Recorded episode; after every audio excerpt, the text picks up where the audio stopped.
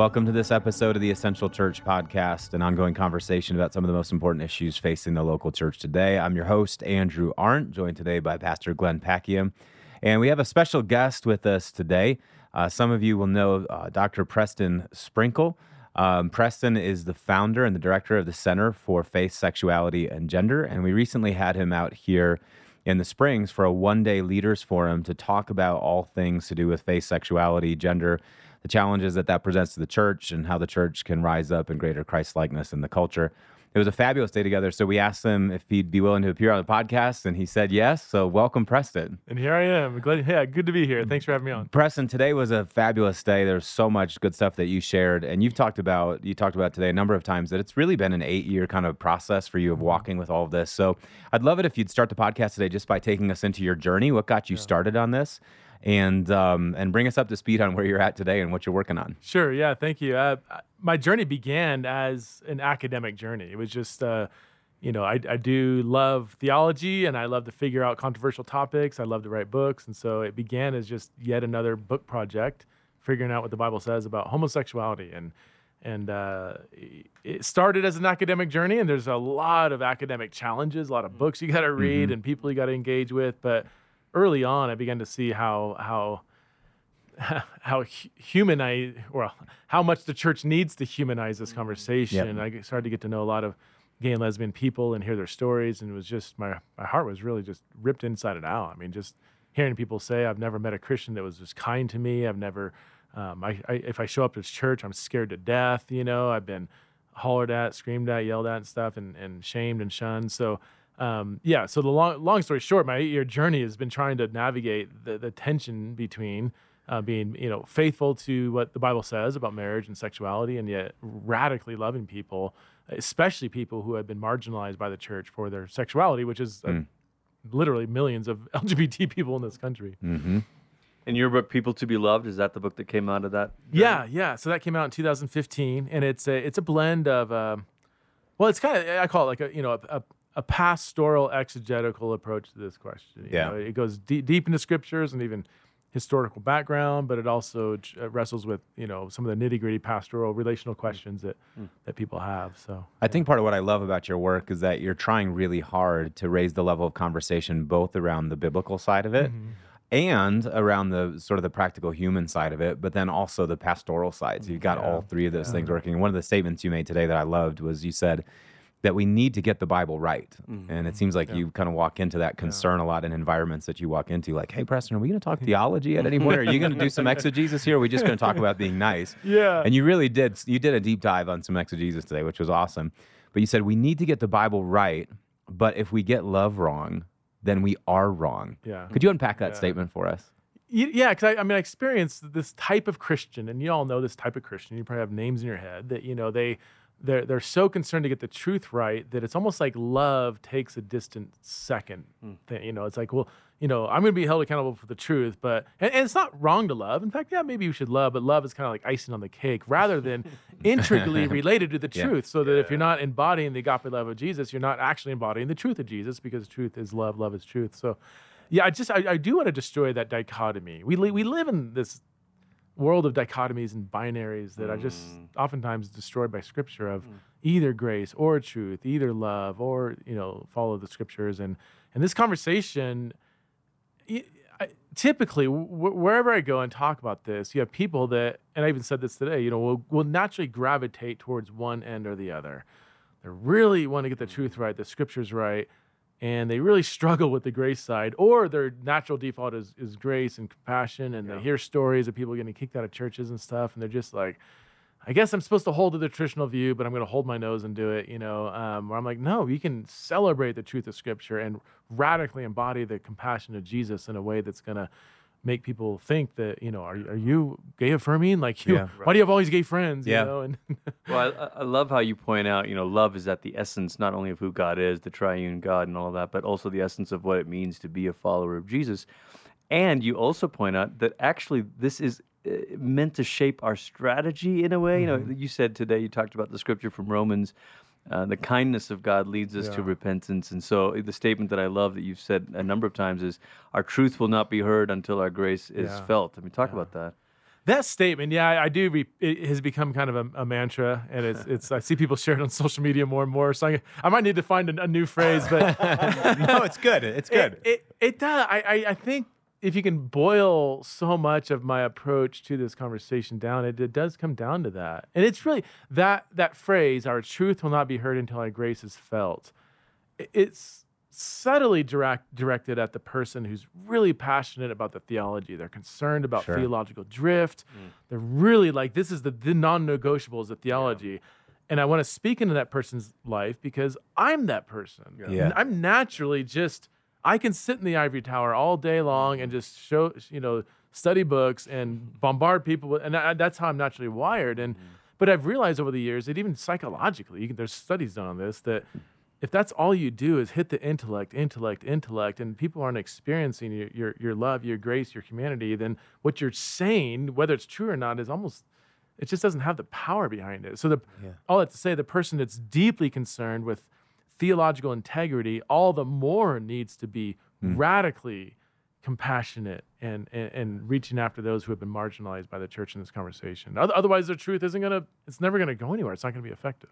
And then, and then the other part of this, I guess, that you said uh, last night, which I thought was really important. In fact, we were talking about it with the group from our our crew here at New Life. Was um, the stories of other people it doesn't actually shape our theology, but it shapes the way we do theology. It shapes our yeah. approach to theology. Yes. So, so maybe pivot a little bit here and talk about you, you, know your commitment to the text and how you had to go back to the text yeah. to say this is what I want to use as my basis for deciding my yeah. view here.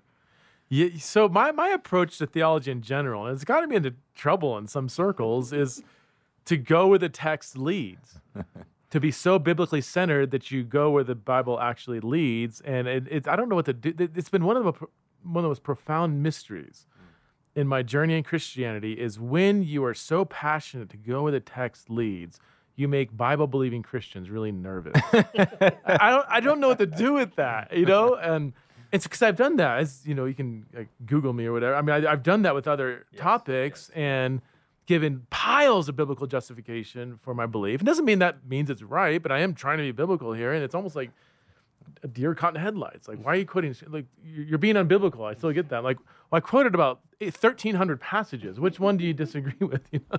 So, um, yeah. So w- when it came to this conversation, I'm like, look, I'm willing to be affirming I will eager I will be on the front lines of the pride parade if that's where the text leads. Mm. I'm not pre-committed mm. To the traditional view. I'm pre-committed to the Bible. And mm. as, as I talked about last night, even today, I mean, I, I grew up with all these assumptions about homosexuality and what the Bible says, and I was ignorant on a lot of stuff. I yeah. just had this assumption and didn't know why I believed it. And so, yeah, when I went when I came at the scriptures, I came at it with as fair of a shake as I possibly could. Um, and yet. yeah. Having done that, man, I, I, I think this so-called traditional view of marriage is, and I'll, I'll get in trouble, but you'll get the emails. I think it's I, I, think it's clearly yeah. in Scripture. I don't think it's hidden under some rock in Numbers 29 or something. Like I think this God has not made this unambiguous that marriage is a union between a, a male and a female, and that all sexual relations outside that covenant bond are are considered sin. And yeah that raises loads of pastoral opportunities and questions. But um, yeah, I think that that's from beginning to end not ambiguous. Preston, I'd love if you'd just unpack that just a little bit mm-hmm. more. Uh, I think that one of the places where this conversation gets a little bit mired for people is that when they think of the homosexuality conversation, they think of the so-called clobber passages yes. in the scriptures. And one of the things that you do consistently is that you've taken that kind of wide angle approach to the scriptures and said this is bigger than six or seven clobber passages. Yes. This is about a theme that's running through the scripture. So, could you unpack that for our listeners just a little bit? Talk about some of those big things that you see happening in the scripture that have led you to the historical, traditional view of Christian marriage. That, that's so good, and that's so true. People race to the the big six, the clobber passages that say don't have gay sex, whatever. And and honestly, in my theological journey, it was probably a few years where that's all that's where my focus was you know, and, and, I think it was probably N.T. Wright who who um, doesn't really even talk into this conversation too much, but he's the one that really pointed out, and, and I, once he pointed out, I saw others pointed out that you know, the, the very meaning of marriage is written into the very script of creation in Genesis 1 and 2. And Genesis 1 and 2, if you've been studying the Bible for more than 10 minutes, you know, is just fundamental to kind of the shape of, the, of a Christian worldview. And, and, um, and yeah, you know, the question, the ultimate question isn't can, can two people the same sex get married? The ultimate question is what is marriage? Yeah. It's like people assume there's one agreed upon definition of marriage. And if you were to have people define that on the streets, they would say something like, you know, it's a two adults fall in love and they commit to each other. Basically, it's a, a union between two consenting adults. That's one definition of marriage. Um, I don't think it's particularly b- biblical. I think the Bible does uh, t- take a view that marriage is by definition the one flesh union between two sexually different persons, male and female, and that that unity between difference is just it, it just radiates from the creation account. Um, it's it's interwoven throughout the whole creation account, so that if if you if you if you um, untangle the def if if you disagree with that definition of marriage, you start to unravel the whole fabric of the creation account. This is again something N.T. Wright does so well at pointing out. So yeah, before I even get to Leviticus and Romans and Sodom and Gomorrah, whatever all those passages, we need to ask ourselves three questions. What's the definition of marriage? Don't assume a definition. You have to you have to you have to state your definition and, and prove it. And then I ask people, okay, what's your definition of marriage? Secondly, where did you get that definition from? When I do that, I lose 98% of people I'm talking to. Right. I'm sometimes really Yep. smart people.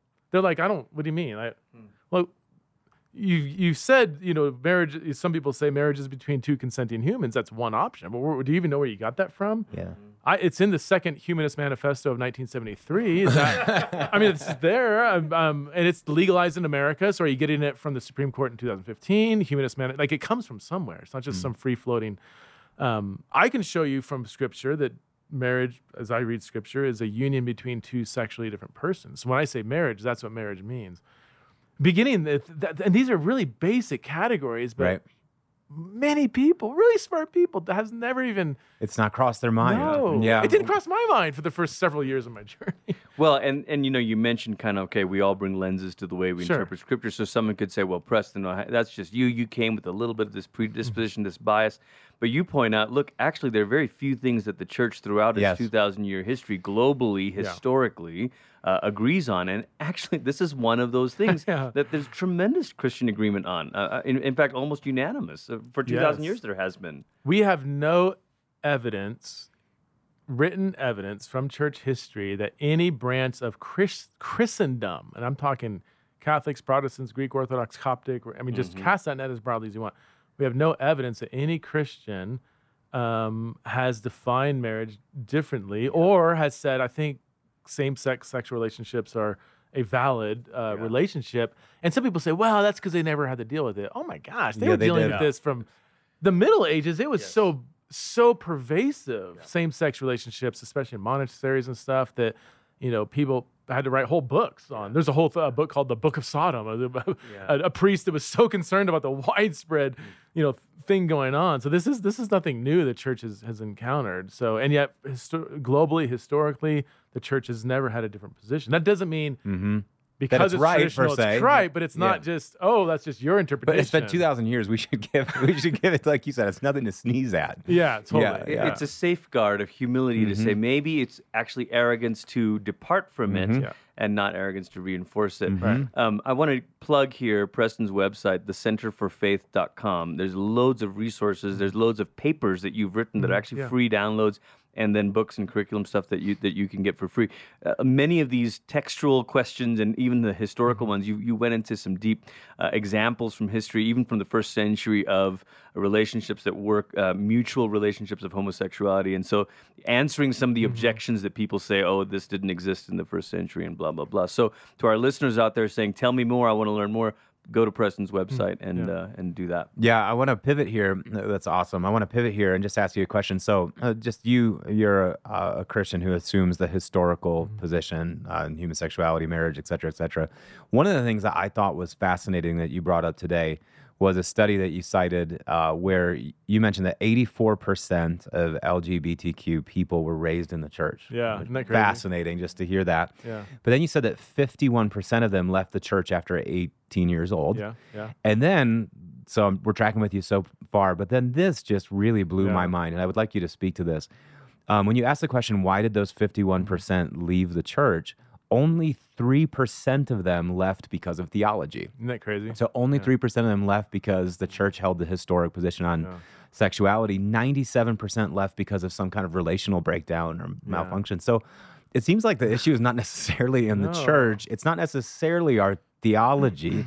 it might be more what we embody to other people, how we treat people, and our That's it. misunderstanding around all of this. So uh, take a couple minutes and just speak to that, what you're seeing on that front. Yeah, that's it. Yeah, it, yeah. It's that blew me away too. I mean, I we keep hearing from multiple different kind of sources, you know, that it's a church's theology that's driving gay people away, and until we change our theology of marriage, then you know they won't come back, and that's just that's it's just factually not true. And so that survey, I mean, that survey was of LGBT people. This isn't a bunch of straight people saying Right. I think this. It, it was 1,712 LGBT people from all 50 states. Like it was a widespread, thorough s- survey. And uh, the title of the book that released that survey is called Us versus Us to try to break down this assumption that there's this massive chasm between the gay community and the Christian community. And um, yeah, that's just that's just not not true. Well, and it's Um, fascinating because the flip side of it is that to go on with the study is that you mentioned that 76% of LGBTQ people who have said that they left the church would consider returning to the church as long as the church made some changes, but very few of them said it was theo- theological changes that needed to be made. It was more about relational changes and more about maybe ethos Yeah. than Yeah. about what's con- confessed in the church. Eight eight percent said I'm not going to go even consider going back to the church unless they change unless they believe in gay marriage. You know, eight percent. 8%. So that 92 are like the main thing that needs to change is relationship. I want to feel loved. I want to dialogue. I want to um, don't try to change my orientation is one Yeah. thing, which which you know that raises some questions. But um, yeah, it's it's it's it's not our theology that's driving gay people away from the church. It's how, How we, we have held them. to our theology. Yeah. Yeah, how we've held. Yeah, the manner in which it's held. Exactly. Which, yeah. which leads to you you give some great sort of relational do's and don'ts and and we don't have to go through the list but one of the ones that stood out to me I think you phrased it be the reward that Jesus Yeah. promises and that has to do with how we talk about singleness and celibacy speak to that for a moment Matthew, or sorry, Mark chapter 10, verse 29 to 30, I believe it is, where Jesus um, is telling his disciples, Peter and the, the other apostles who have given up everything to follow Jesus, mm. and he kind of rebukes them a little. It's kind of an, un, un, a passive aggressive rebuke. Well, not really passive, just pretty aggressive, actually. It's aggressive, But- aggressive. yeah, pretty aggressive, actually. he, he, got, he he basically says, like, don't, don't think you got the short end of the stick. Oh, we mm. gave up everything. Mm. He says, you have gotten back, you know, eternal life but also in this present age, homes and brothers and fathers and mothers, meaning the church community is a profound reward for those who have given up these things. Now, as I think of the, the, the kind of person who would fit that category of so who's given up hmm. fathers and mothers and families and, and hmm. sons and daughters and marriages and loved, you know, it would be celibate gay Christians who are saying, I love Jesus. Hmm. I'm attracted to the same sex. I don't think it's okay to act on this, so I'm committing to celibacy. If they're willing to make that radical commitment, then we should, we, straight people with families, should come alongside and also match that radical commitment by mm. saying, we will become that reward of being your brothers and fathers and mothers and sisters. Most, if not all, same sex attracted Christians I know who believe in a traditional sexual ethic, their main question isn't, is the traditional ethic biblical? That's pretty easy to show. I'll just, some people disagree, but I, it's not a hard case to make. The marriage is between a man and a woman from the Bible. The biggest question isn't, is it true? It's, is it livable? Yeah, can we do this? Mm. How, what does this mean? What does this act? How do I live this way? And the answer is you can't by yourself. Right. Yeah. We can't with and that's just sanctification 101. We are designed to be sanctified in community and especially with something like you know uh, celibacy or singleness like again e- e- every single gay person I know have, have told has told me I can live without sex but I can't live without love and intimacy. And until the church understands the difference, I'm going to have a hard time living. This conversation doesn't work unless the church decides to be the church in the fullest sense that it can That's it. possibly be. So I want you to take a couple minutes here and coach the pastors that are listening to this conversation. So you're teaching Christians around the country and you're interacting with a lot of leaders. I want you to give us just a handful of things that you would like to see pastors do more of Yeah. that will help their churches be places that can really hold the commitment required to to be faithful to Jesus. Yeah, that's good. That, that's that's the million dollar question. Um, first of all, I'll just say my starting point is silence is not an option. uh, you know, f- questions about faith, sexuality, and gender are among the most pressing ethical questions facing the church today. Hmm. Few, if any, Christians aren't thinking about it on some level. Hmm. I- I don't. It seems to me, and maybe this is too harsh. It seems kind of pastorally irresponsible to not disciple and shepherd your people in some of the most significant questions they're hmm. asking. And I, and I understand there's fears, there's all this stuff. So, uh, yeah, number one piece of advice. Well, so silence is an option. However, don't start speaking until you start studying and knowing. Yeah. uh, read book, read books on different sides of, of the theology. Get to know LGBT people. Talk to them. Listen to them. Even language. I mean, you spend a lot of time saying, look, Language, the, the, a word like gay could mean action or it could mean attraction, could mean Right. unwanted. Uh, y- you, know, you use that phrase a lot, Yeah. unwanted sexual attra- same-sex attraction. And And you get this when you start talking to people, you understand the significance of language and how people are Mm. using terms. And even language changes through time. So, yeah, understanding language, understanding your theology, understanding the pushbacks. Mm. There's a lot of people out there, younger people especially, that are well studied on this topic. So, Mm-hmm. while I want pastors to really maybe lean into this more and start speaking more, uh, you'll you'll get your we almost said a phrase. You, you'll get your Bible handed to you. If, if you're not prepared, because there's people out there that have, have done some deep research on this. So prepare yourself, um, engage LGBT people, listen to people, and then start discipling your people in this conversation.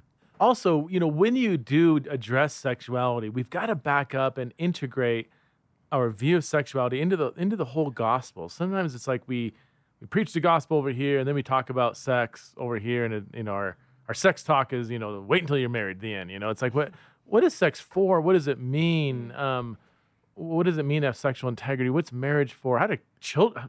How does procreation relate that? I know we Protestants don't want to even talk about that, but um, there's just I think there's there's so much more gospel wrapped up in a Christian view of marriage and sexuality, and even a thing like okay, so we talked about marriage earlier, but on, on the one hand, we need to celebrate and value and define marriage correctly. On the other hand, we don't we shouldn't idolize it either. Yeah. we we have, I think, unintentionally or sometimes blatantly made people feel like they are incomplete or, or lesser Christian if they're not married. right. And until you get married, life you're just not quite there yet. And man, if you're like 30 or 32 or God forbid 35, we need to figure out how to get you married, you know, because you're not really going to flourish as a human and we until you're married. But then we, you know, then we'll do our devotions and read the red letters of a single savior of marital age Yeah. who flourished more than any Yes. human on earth uh, as a single man, and Paul is single. And the New Testament just it defines marriage precisely. It celebrates marriage, but it doesn't idolize it. And what I mean by that is marriage is not essential for human flourishing. And I think um, we have not. I don't think we've preached that.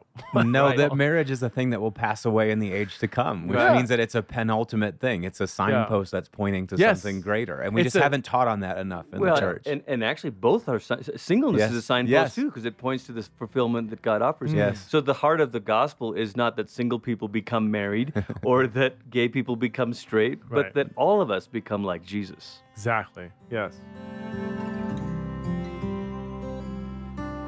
Thanks for listening to this episode of the Essential Church Podcast. Our goal is always to strengthen and provoke the thinking of church and ministry leaders. And so if you found this or any episode helpful to you, please go to iTunes and leave us a review. Your reviews help leaders just like you find our podcast. And if you have any comments or suggestions on people or topics you'd like for us to cover, be sure to let us know via social media. And of course, please do share this and other episodes you find helpful around the web. Grace, mercy, and peace be with you.